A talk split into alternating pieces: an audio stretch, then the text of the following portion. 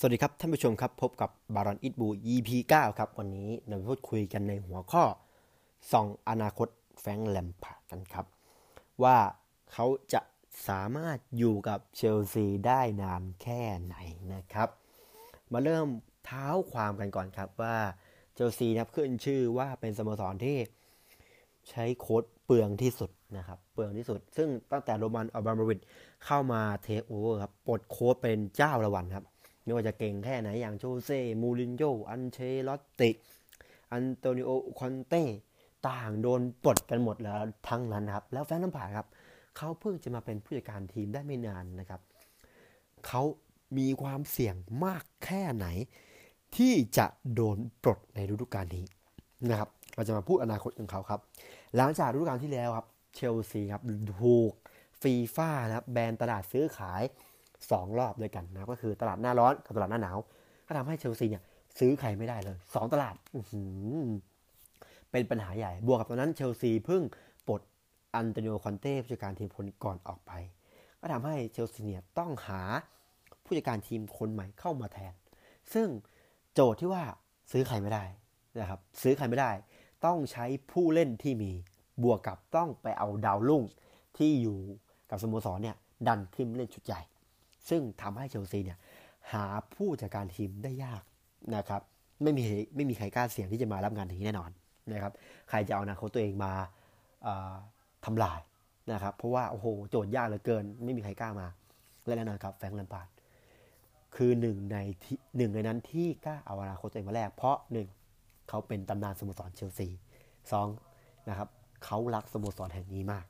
ซึ่งตอนนั้นเขาก็คุมดาร์บี้เคาน์ตี้อยู่ลีกแชมเปี้ยนชิพที่ประเทศอังกฤษนะครับ เมื่อได้รับข้อเสนอจากเชลซีปุ๊บไม่ต้องคิดมากครับแฟรงค์แลมพาร์ดตอบทันทีว่าผมจะมาช่วยทีมในยามในยามทีมที่ทีมมีปัญหานะครับก็ตัดสินใจมาคุมทีมเชลซีผ่านไปหนึ่งฤดูกาลครับพาเชลซี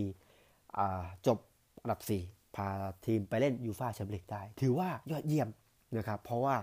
ซื้อใครไม่ได้เลยนะครับ อย่าลืมว่าเราซื้อใครไม่ได้เลย 2. ไปเล่น UCL ได้ 3. เราใช้เด็กล้วนๆนะครับ เด็กแจ้งเกิดเยอะมากนะครับ ตั้งแต่แลมพาร์ดมาคุม ไม่ว่าจะเป็นเมสันเมาท์แทมมี่อับราฮัมนะครับหรือรีซเจมส์ ถือว่าแจ้งเกิดนะครับ ทีนี้มาพูดถึงอนาคตของเขาในฤดูกาลนี้ พอเชลซีได้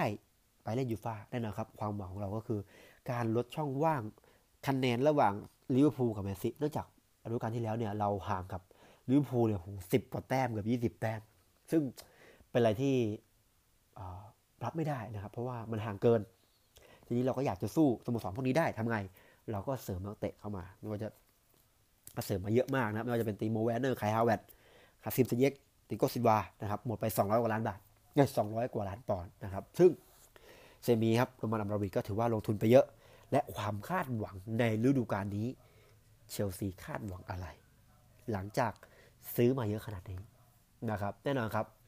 อาจจะต้องมีแชมป์ติดมือสักใบนะครับ หรือต้องจบอันดับ 2 อันดับ 3 ไม่ต่ำกว่า 3 แน่นอน เพราะว่ามันต้องดีขึ้น เพราะปีแล้วเราจบที่ 4 แต่แล้วปีนี้ต้องดีขึ้นกว่าปีที่แล้วนะครับ ทีนี้พอมาดูผลงานช่วง 8 เกมแรกของพรีเมียร์ลีก ถ้าดูผลงานผลที่แพ้ชนะจริงในภาพรวม ถือว่าดีชนะ 4 นะครับ เสมอ 3 แพ้ 1 โอ้โห เน้นเสมอ แต่ ถ้าดูถึงฟอร์มการเล่นแฟนเชลซีถ้าคนไหนติดตามตลอดแล้วดูฟอร์มการเล่น ถือว่าน่าผิดหวังนะครับ ผิดหวังเล่นบอลเนี่ยแทบไม่มีทรง ไม่มีทรงเลยทั้งที่ผู้เล่นเราเนี่ยมีความสามารถมากมาย แต่กับโยคนนู้นไปเล่นตำแหน่งนี้โยคนนี้เล่นตำแหน่งนั้น ก็ทำให้เหมือนเราดูอะไรที่มันไม่กลมกล่อมนะครับ ไม่กลมกล่อม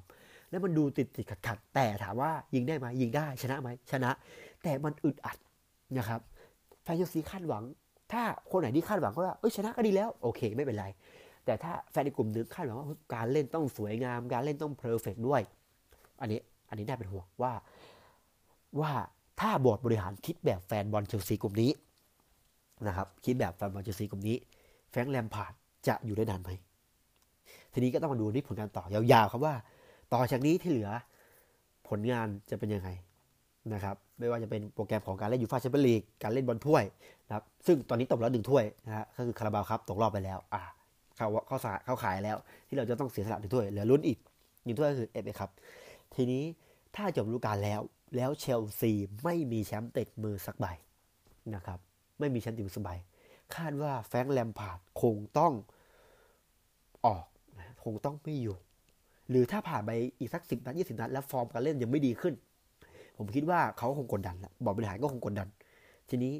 ก็อาจจะลาออกกลางคันก็ได้ ซึ่งจะเป็นยังไงนั้นก็ต้องอยู่กับผลงานในสนามนะครับ ซึ่งก็ต้องดูต่อไปครับว่าแลมพาร์ดจะอยู่ได้นานหรือเปล่านะครับ วันนี้ก็หมดเวลาแล้วครับพบกันใหม่ EP หน้าครับ วันนี้ขอตัวลาไปก่อนครับ สวัสดีครับ